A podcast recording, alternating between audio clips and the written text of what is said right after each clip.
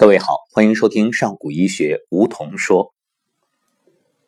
在上古医学的课堂里啊，有许多许多不可思议的事情。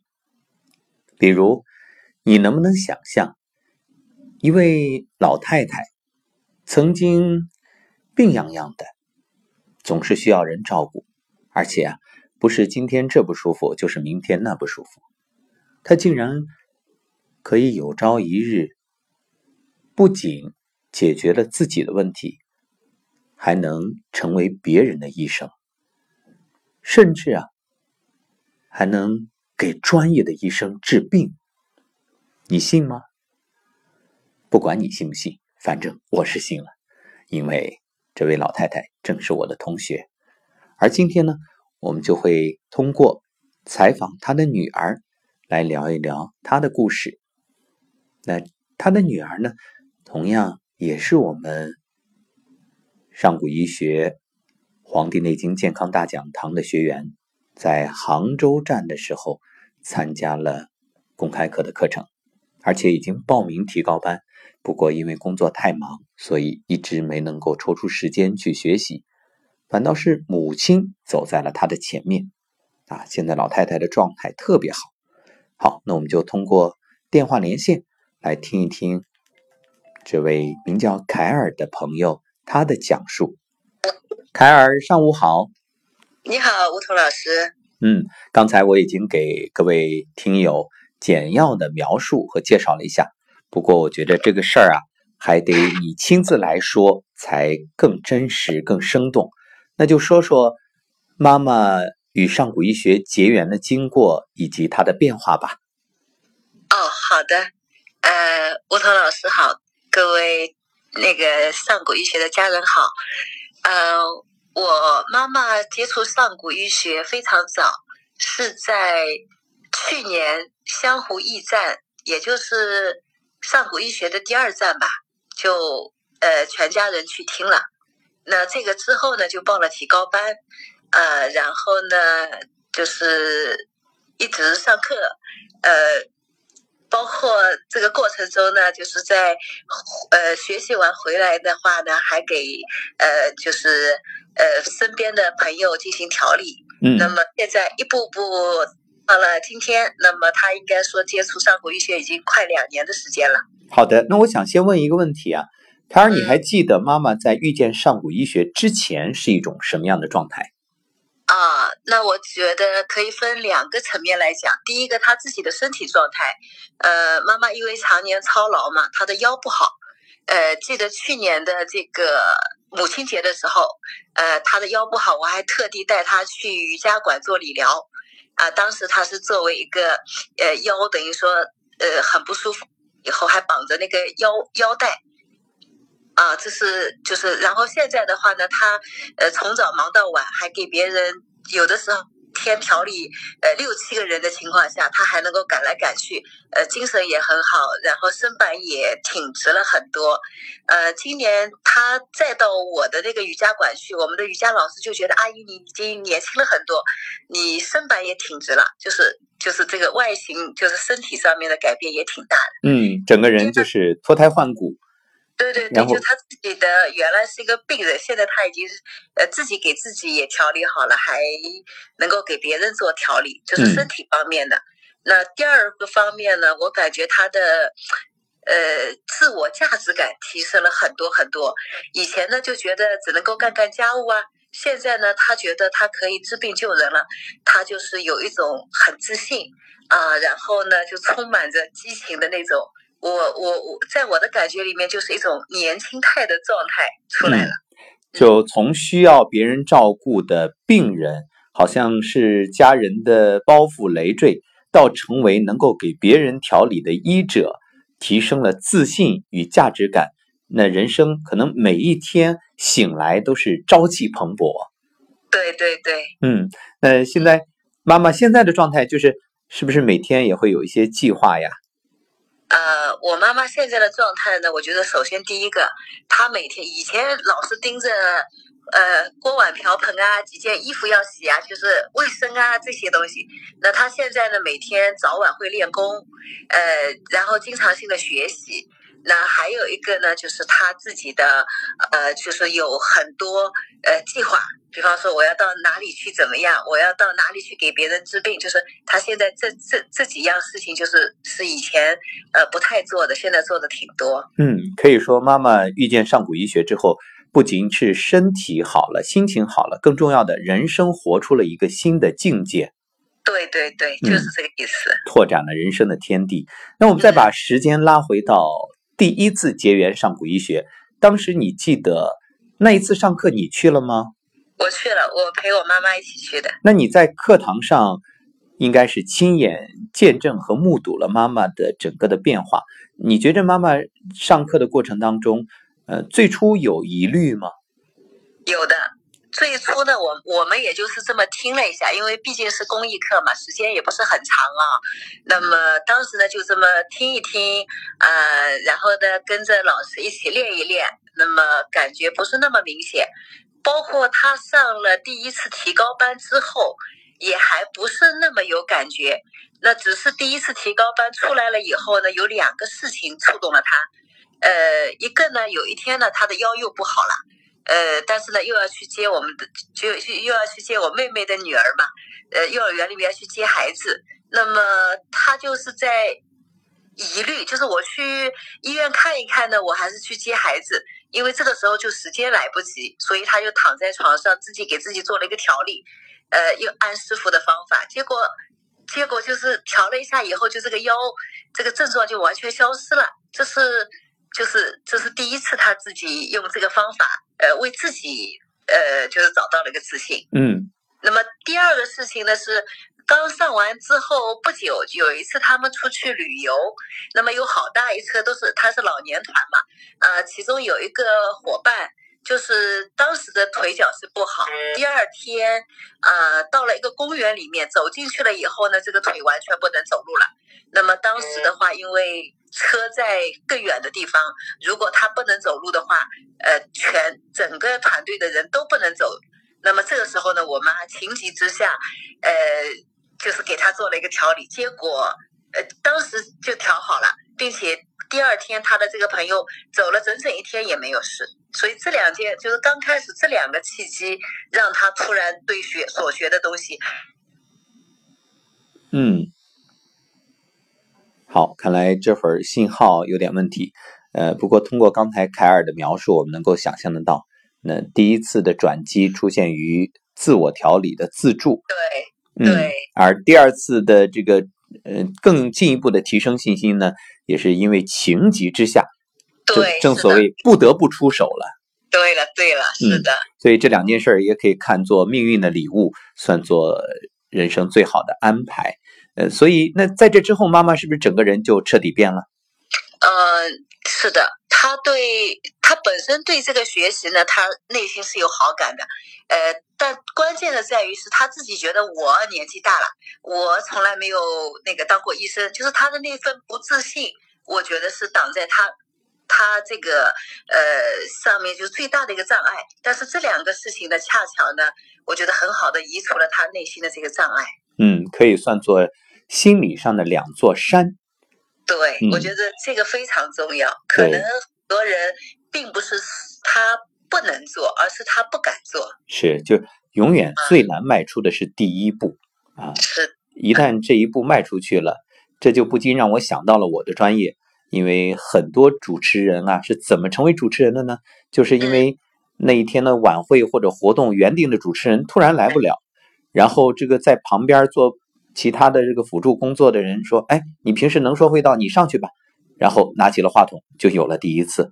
然后慢慢慢慢的，逐步的学习、成长、成熟，呃，最后就成为了主持人。所以你你也是因为这样子当上主持人的吗？啊，我与这个有那么一点关系，因为最初第一次主持婚礼的时候，就是有朋友说，哎，那你来帮我主持吧，我从来没做过呀，所以。我由此就能想到，其实第一次很难，每个人都是这样，最难突破，因为因为很多时候他的这种心理定势是非常大的一个智库。嗯，就是我们给自己的一个生命模式，总是会给自己设定设定一个上限，呃，这就好像马戏团里面训练那个跳蚤，总是跳不出瓶口，就是因为瓶口上面最初有一个玻璃盖子，时间长了他就已经放弃了努力，他以为自己跳不出去，所以盖子撤掉，他还是跳那么高。是的，是的。嗯，对，人生要打破自我的设限。呃，不过我觉着，哎，特别佩服的就是妈妈的这种学习精神，因为每次学习我知道，呃，大家都要坐在地毯上，她特别认真。那现在妈妈每次学习回来有没有说累啊？没有，我我我妈妈呢，我觉得能够参加这个学习呢，我理解她有两条。第一条呢，我觉得她是对我无条件的那种爱和信任，就是凡是我让她去参加的一些学习也好，呃，包括一些这种呃锻炼也好，她都会呃百分百的，就是就是呃就是毫无疑虑的，她会去全然的去做。那第二个呢，就是她很很有很希望能够助人，就是他内心就一直想着，哎呀，我一定要去帮帮别人。呃，他以前是苦于自己没有这个能力，那现在的话，通过学习，呃，他每次回来，我跟他打电话，他都会特别兴奋的跟我讲，啊，这次我又我学到了很多东西，这次我的收获特别特别的大，就是我每次都能听到这样的话，嗯，他特别兴奋的跟我讲，啊、嗯，可以说妈妈也真正焕发了青春，算是人生的自我实现。对对，我觉得你到了马斯洛的最高层次的需求了。是的，特别棒。因为别说是妈妈这个年龄，很多现在的年轻人活的都是浑浑沌沌的，然后茫茫然，不知道人生要什么。对，我觉得吴桐你刚才说的那句话特别对。我经常会说，我经常见到九十岁的年轻人，我也经常见到三十岁的老人，太多了，在我们身边没有那个年轻态。我母亲在这个方面呢，我觉得她在学习之前和之后也有个很大的改变。呃，这个之前呢，我妈在三年前，啊、呃，她说啊，我已经六十四五岁了，啊、呃，我已经很老了，就是她自己内心会表达出这种老态。嗯。但是呢，自从学习了之后呢，她经常跟我们表达的是这样，她说我有七十多岁的师姐，我还有八十岁的师兄，我现在我以前一直觉得我是个外婆级别的人，但是我到了上古育学这个课堂，她说。他说我现在是小的，我现在是年轻的，嗯，现在是小师妹，对，小师妹，对，所以给自己的心理定位很重要，这种自我的暗示其实也在影响着自己的容貌啊，包括身体的状态啊等等，嗯，对的，特别好。嗯，我想问问妈妈今年的年龄是六十七。嗯，那好，我明白了，我也就想到了今天我们节目的这个题目，就叫六十七岁的年轻人。嗯啊，非常好的一个题目。好的，那我还听说一件事儿，就是妈妈甚至出手给一位专业的医生调理身体。对的，嗯，不是一位，而是两位。好，这个故事是发生在什么时候啊？呃，在今年的七月份。那个我们上海是一起去参加一个上古医学的公益课，当时呢我带了一个中医院的主任医师，还带了一个原来中国中国疾控中心的一个医学博士后，就是我带了两个朋友过去。那这两个朋友当时呢对上古医学啊、呃、也很有好感，那么只是他们原来的这种理念和方法和这个东西差距比较大，所以他们当时觉得很好，但是没有那种全然的那种信任。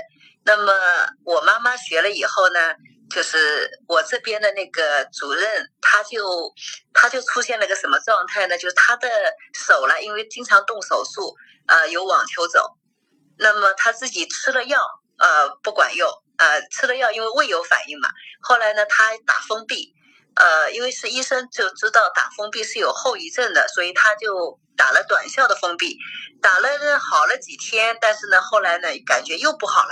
那这个时候呢，呃，因为他跟我妈妈一起去学习嘛，所以他就觉得，我给他打电话的时候他就说，呃，让你妈妈用上古医学的方法来给我试试。并且他那个时候还推荐了他的一个朋友，这个朋友叫做脊髓空洞。他说在他们呃做做医生的来说，就对这个病也没有办法，所以当时就是我这个朋呃我这个医生朋友和他的朋友呃由我老妈一起一起去治疗的，所以这是一个对医生的治疗。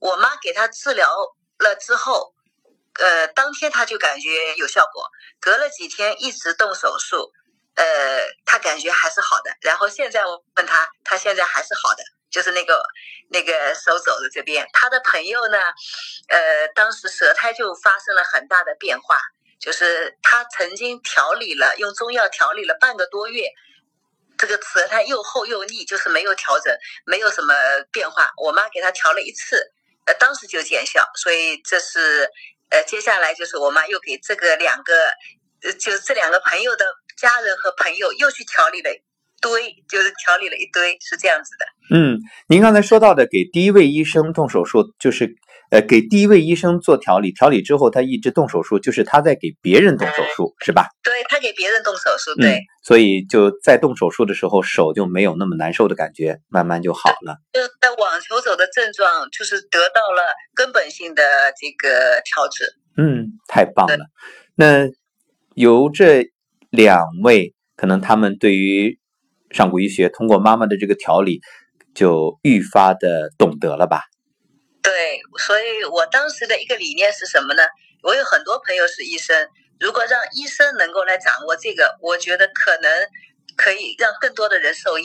是的，可是这个辐射面会更大。对，而且呢，现在来说很多患者还是对医生有一种本能的信任，那么由医生运用这个手法去结合起来调理的话，从患者的角度更好接受，对吧？对的，嗯，所以刚才我也在说，一个人要迈出自信的这个步伐也很难，然后一个人要去建立一个信任，他那个信任是个体系了，嗯、所以我觉得，呃，可能这个公信力和自信的这两个性质，呃，是我们要跨越的比较大的两个门槛吧。对，所以我们要找诀窍。嗯，通过医生朋友的这种介入，还有他们的包括下一步的学习，会更好的推广和传播上古医学的理念，也让这个体系呢为更多人解除身体和心理的痛苦。是的，是的，太棒了！我真的觉着，哎呀，好想抱抱妈妈，就是妈妈一直传播健康大道在路上。嗯。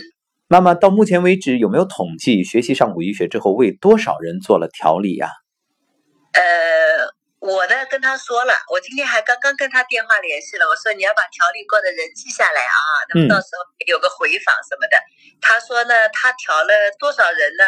现在不知道，但是我知道的就是他告诉我的，我觉得应该也有呃七八十人了。哦，七八十人了。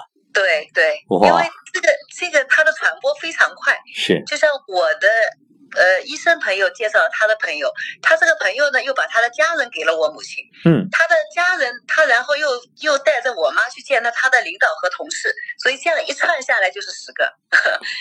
这样听起来，那妈妈现在比你还忙呢。啊、呃，要预约的，他现在是专家。太棒了，嗯，嗯、呃，真好，我觉着。正好我们重阳节也快到了，作为老年节，我觉得当天下所有的父母如果都有这样的状态，那真的就不再是儿女的心头的压力，而成为了儿女的骄傲，甚至说可能反过来还为儿女去调理身体。嗯，对，我妈就经常给我来调理。嗯，所以你也要加油，早点进入提高班，争取早一天呢能够为妈妈去服务。好的，好的，嗯，所以呢，今年我们马上二十八号在江西宜春的孝亲班也要开启了，而且这次孝亲班也是一位学员带一位父亲或者母亲，这样现场互相调理。嗯、我不知道今年孝亲班你来吗？呃，听说孝亲班要上过提高班才行，是但是我妈妈，我妈妈上了，不知道她能不能带我。啊、呃，那你就等于是反过来。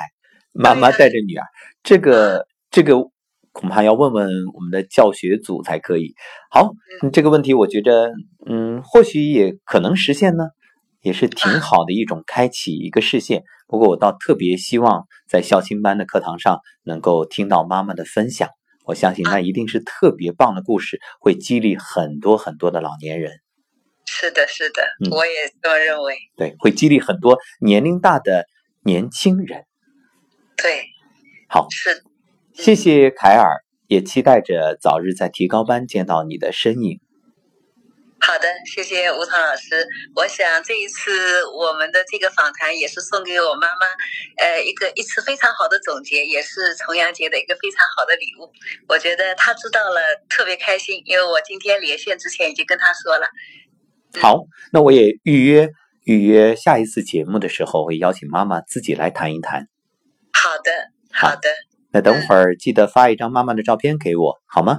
好的，嗯。好，那我们就这样。好，谢谢我。哎，再见。好，再见。感谢凯尔和我们的分享，给我们的讲述，相信大家都能听到作为女儿心中那份欣欣慰、喜悦、兴奋，呃，当然也有一种骄傲。想想看，作为子女，当你忙于事业、忙于家庭，在奔波无法兼顾的时候，心里是焦虑的。因为父母的养育恩，我们无以为报。在父母最需要的时候，我们即使有再重要的事情，也一定要放下，赶到父母的身边。其实花费时间、金钱，这都不算什么。最让我们难过的是，你花了时间、花了金钱，却找不到好的方法。对父母的痛苦束手无策，爱莫能助，只能在旁边干着急。这个时候，真的是空流泪水，却无能为力。那么刚才凯尔所讲述的母亲的这个故事，其实这不是个例，在上古医学有太多太多的老人有这样的经历。曾经有一位老人，呃，他也是我们一位学员的父亲，呃，从很高的地方摔下来，卧床多年，后来被上古医学的学员救治，他就慕名找到刘鑫老师，因为把他从病床上救起来已经痊愈，所以八十多岁他走进了上古医学的课堂，学习之后辗转全国各地，为许多人调理身体。那现在八十多岁的他声如洪钟，满面红光，那真的是底气十足，哎，身体那是杠杠的，而且他是来自东北，特别有那个东北大老爷们的豪爽气概，这也就是刚才凯尔所讲的妈妈口中的那位八十多岁的师兄。嗯，这些事儿特别有意思。嗯，如果你有缘走进上古医学的话，你都会认识。好了，那今天的节目我们就做到这儿，也感谢各位的收听。我相信各位上古医学的家人，嗯，当你听到这些的时候，你也会增强信心，对不对？想想看。六十多岁的妈妈都能做到，何况我们呢？当然，我们不一定比妈妈做得更好，但是，请相信，其实你已经具备了这种能力，只看你愿不愿意去奉献。越是给别人调理，越是助人，你的能力提升的就越快，增长的越好。好，这就是本期节目。如果你喜欢，也可以分享到朋友圈，让更多的朋友感知、觉醒，真正明白什么才是人生最有价值的事情。